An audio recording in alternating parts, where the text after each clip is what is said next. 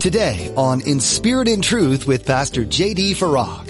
In the span of maybe a couple of minutes, the king went from a banquet to grant his queen her request up to half of his kingdom to realizing that his right hand man, the man who bore his signet ring, the man whom he trusted with his own life, had deceived him and betrayed him and got him to issue a decree, irrevocable decree, that meant the death of his beloved queen. You're listening to In Spirit and Truth, the radio ministry of Pastor J.D. Farag of Calvary Chapel, Kaneohe. Pastor J.D. is currently teaching through the book of Esther. While Hollywood can be rather controversial, we often can't help but think how cinema could portray certain biblical accounts. From the account of creation to the book of Revelation, there's definitely a fair share of amazing topics. In today's message, Pastor JD helps us to better understand the emotional and political tensions of the strife being caused by Haman. Now, be sure to stay with us after today's message to hear how you can get your own copy of today's broadcast. Subscribe to the In Spirit and Truth podcast or download the In Spirit and Truth iPhone or Android mobile app. Now here's Pastor JD in the book of Esther chapter 7 with today's edition of In Spirit and Truth. Esther chapters 7 and 8 tonight.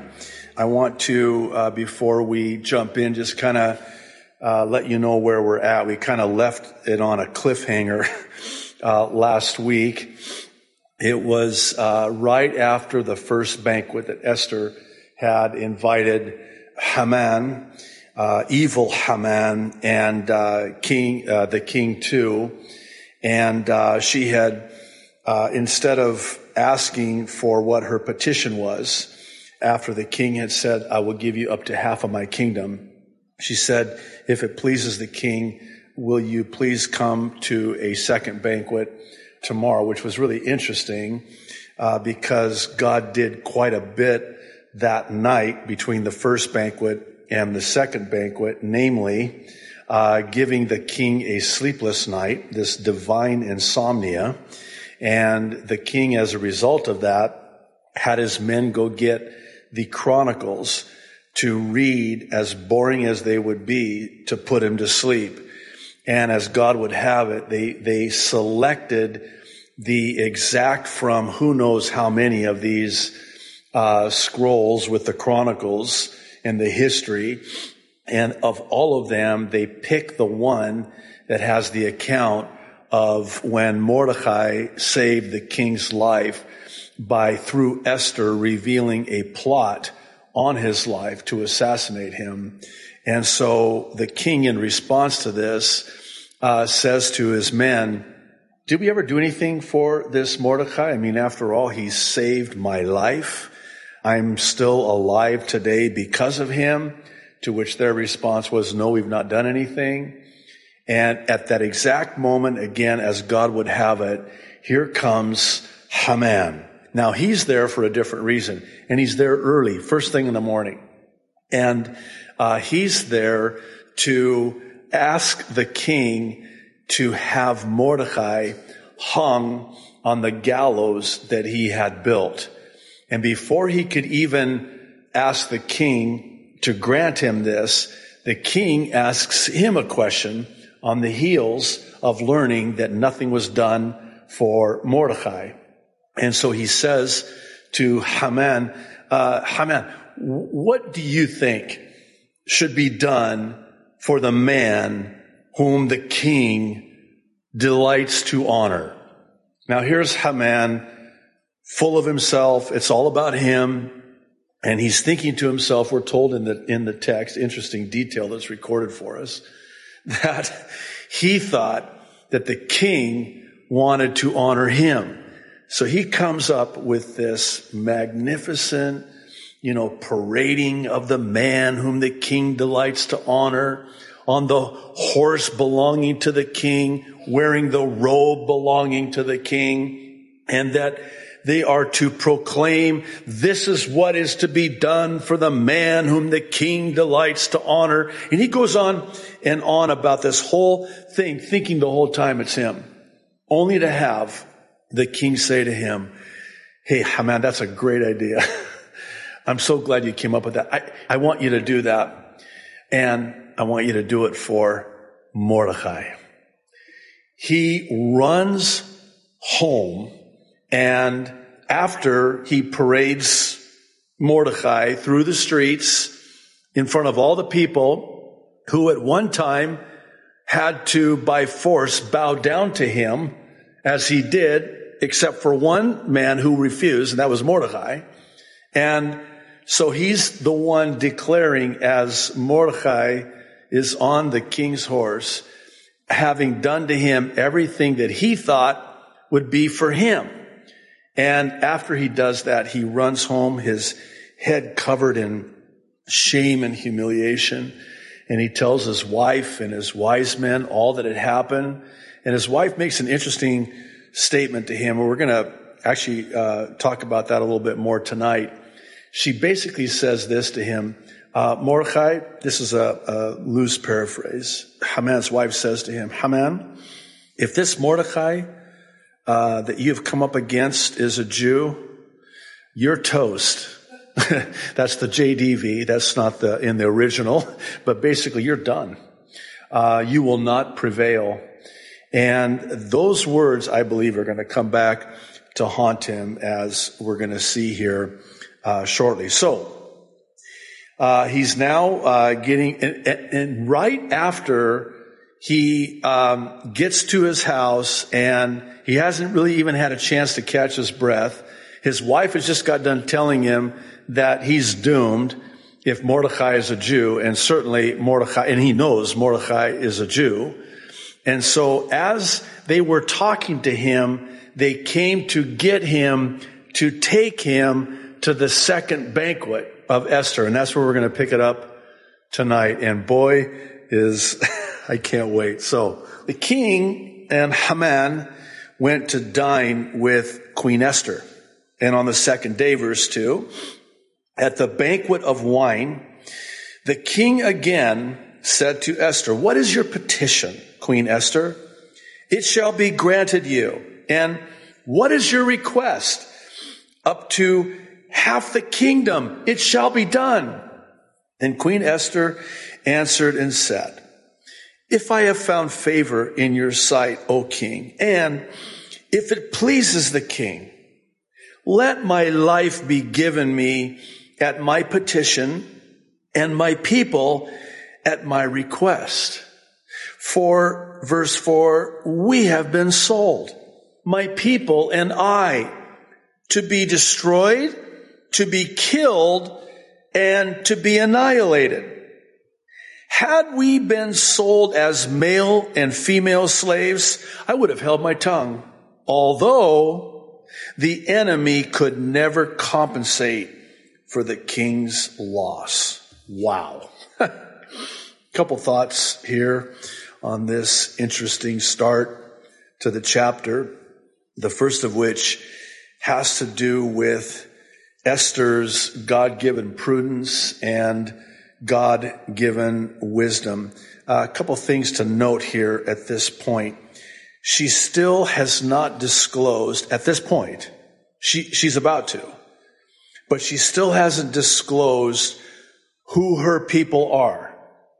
The only thing that she has told the king is that she and her people, keep in mind, the king has no idea that Esther is a Jew. So she says that my people, and it's a threefold plot, which by the way is interesting because it reminds me of the words of the Savior in describing the enemy who desires to steal, kill, and destroy. And look at the threefold nature of what she says here to the king, that she and her people were to be sold, uh, were sold to be destroyed, killed, and annihilated. Boy, not a lot has changed over the generations. Uh, the enemy, our battle not against flesh and blood, but against the principalities and the powers of darkness, the, the wickedness in high places, the entities, the demonic and satanic entities in the spiritual realm seek to this day, as they have from the beginning of time, starting with Cain and Abel, to kill and destroy and annihilate the Jewish people, God's people. Now, the king also doesn't know, not only does he not know that Esther is a Jew, he doesn't know that the edict was to destroy the Jews, nor does he or Haman know that Esther is a Jew. Let, let me say that again. Uh, Haman doesn't know that Esther is a Jew. Uh, the king certainly doesn't know that she's a Jew. Now, you would think that when Haman went to the king, that he would have known that it was the Jewish people, but he would not have disclosed to the king that it was the Jews that he wanted to destroy. He didn't tell the king that. And we know that because of chapter 3, verse 8. Let me read it real quick. Then Haman said to King Ahasuerus, There is a certain people, that's pretty generic, a certain people, not the Jewish people, a certain people scattered and dispersed among the people in all the provinces of your kingdom. Their laws are different from all other peoples and they do not keep the king's laws. Therefore, it is not fitting for the king to let them remain. And then he goes on to tell the king that he will pay what is the equivalent, uh, it's believed, of $30 million with 10,000 talents of silver, which is the equivalent of that. By the way, that's uh, really kind of ties into the second thought. Notice that Esther says, We've been sold. She and her people have been sold for 10,000 talents of silver. Okay, so if that's $30 million, she says to the king, I would have not said anything had it only been that we were sold for 10,000 talents of silver into slavery. I would have held my tongue. Though, this is interesting, this would have caught the king's attention. Though the king could have never made up for the loss economically to the kingdom for what we were sold for, basically. In other words, the Jews had prospered the kingdom infinitely more than the $30 million that they had been sold out for. Don't think for a second that that did not catch the king's attention.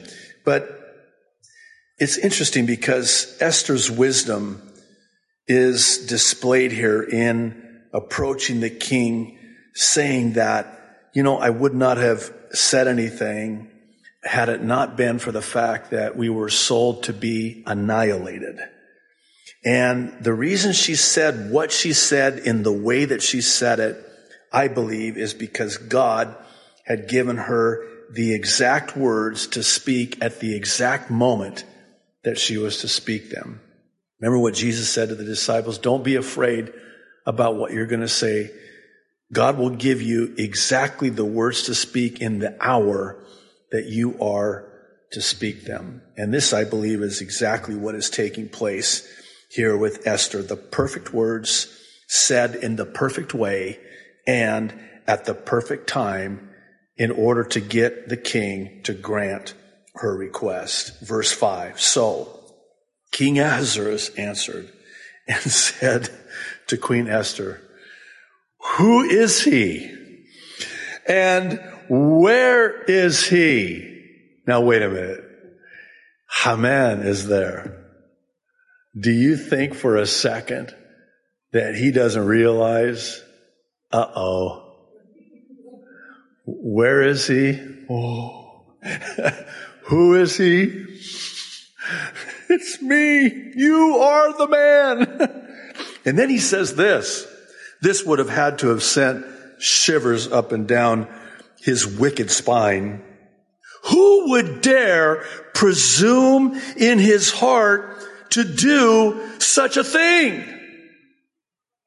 And Esther said, the adversary and enemy is this wicked Haman. Okay. You'll bear with me. I, again, I would have loved, I, this is, I would have loved to have been a fly on the wall at this banquet. I would have loved to have seen this whole thing play out.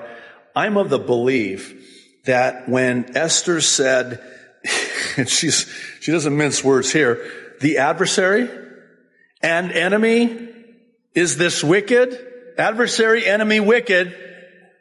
I think she pointed to him. Is this wicked Haman? and we're told, so Haman was terrified before the king and queen. Ya think? Ya think? I don't know if it's possible to describe how utterly shocking this must have been for both of them. Not just Haman. Could you imagine what's going through the king's mind right about now? I mean, for him, this was his wife. The queen, no less.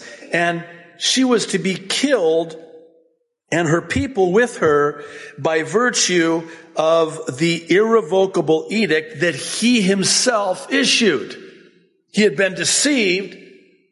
And if that weren't bad enough, he had been led to believe that these were a certain people, not the Jewish people, and certainly that this would also include his wife.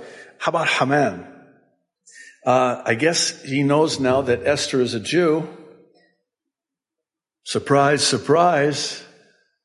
And I don't know if he realized, and we're going to read this, uh, I think when we get to chapter 8, I don't think he realized that, Haman didn't realize that Mordecai was Esther's cousin. I wonder if he's kind of connecting the dots right about now. Wait, Mordecai's a Jew. Esther is a Jew. I really believe that God gave Esther the wisdom and the prudence to have this second banquet for a number of reasons, one of which was to give the king insomnia so he could learn about Mordecai. But also it was, at, I like how one commentator said it, he said it this way. Now, the wisdom of Esther's strange request to invite Haman to these banquets can be seen. It maximized the impact upon both the king and upon Haman himself. I mean down to the gnat's eyebrow. And yes, gnats have eyebrows. Every detail is perfect. And God is orchestrating everything perfectly. Verse seven. Then the king arose in his wrath from the banquet of wine and went into the palace garden. But Haman stood before Queen Esther pleading for his life, for he saw that evil was determined against him by the king. Uh, this is what they call a firm grasp of the obvious. Haman knows rightfully that he's a dead man. He's a dead man walking. He's a dead man begging now for his wife. And here's the king. And it's kind of interesting that he would leave. I actually believe that God put it on his heart to walk out in his wrath. It could be that he needed to just process what just happened. And by the way, what just happened just took place really fast in just a matter of maybe a couple of minutes. In, in the span of maybe a couple of minutes, the king went from a banquet to grant his queen her request up to half of his kingdom to realizing that his right hand man, the man who bore his signet ring, the man whom he trusted with his own life had deceived him and betrayed him and got him to issue a decree, irrevocable decree that meant the death of his beloved queen, who by the way, I know and believe he loved with a love that God gave him for her. That's why he chose her. I believe that God gave him a love for her. And I also believe that God gave Esther a love for him. I, I you know, I, the movies that they've made to depict the uh, account of Esther, I think fall sadly short because they they take, and I get the whole you know license you know thing, but sometimes it it can well I don't I don't want to go off on that. Let's just say that someone has yet to make a a pic, a motion picture depicting the true account of what took place with uh, Esther. But I digress. So back to our Bible study already in progress. The king has been played for a fool. You don't do that to the king. And he's probably just got another reason he may have left, other than the fact that God put it on his heart to leave because of what we're about to see uh, take place, is maybe he had to restrain himself from just killing Haman right there on the spot. And this is his wife. Listen, I, I tell you, as a, a husband who loves his wife of 29 years more than anything in the world, if, if somebody did anything, something, anything, even remotely close to this, he will be in grave danger. and it would be everything to keep me from laying hands on him. And I gotta believe that the king, he'll let his men do it, but I gotta wonder if he just had to walk away before he just killed this guy. Well, and then again, in the back of his mind, he's got to be thinking, uh, wait a minute, not only is this my, my love, my queen, my wife, but her people are the Jews. You don't think the king knew how much the Jews had prospered his kingdom? Oh, they prospered his kingdom greatly. And now, because of Haman, who has be- deceived him and betrayed him, they're going to be annihilated. And, and I sold them out for $30 million. These people are worth many times more than that to the kingdom, to say nothing of my wife. Thanks for tuning in to Pastor JD's teaching in the book of Esther today. Here at In Spirit and Truth, we strive to bring you God's Word in a way that blesses your life and challenges you to grow closer to your Creator.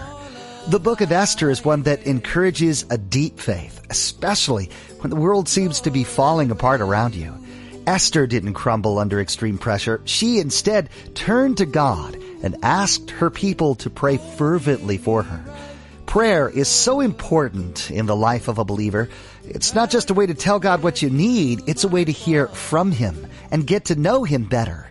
Prayer can be the difference in any situation, so start there today. If you'd like to listen again to today's message, you'll find it at inspiritandtruthradio.com. Just click on listen.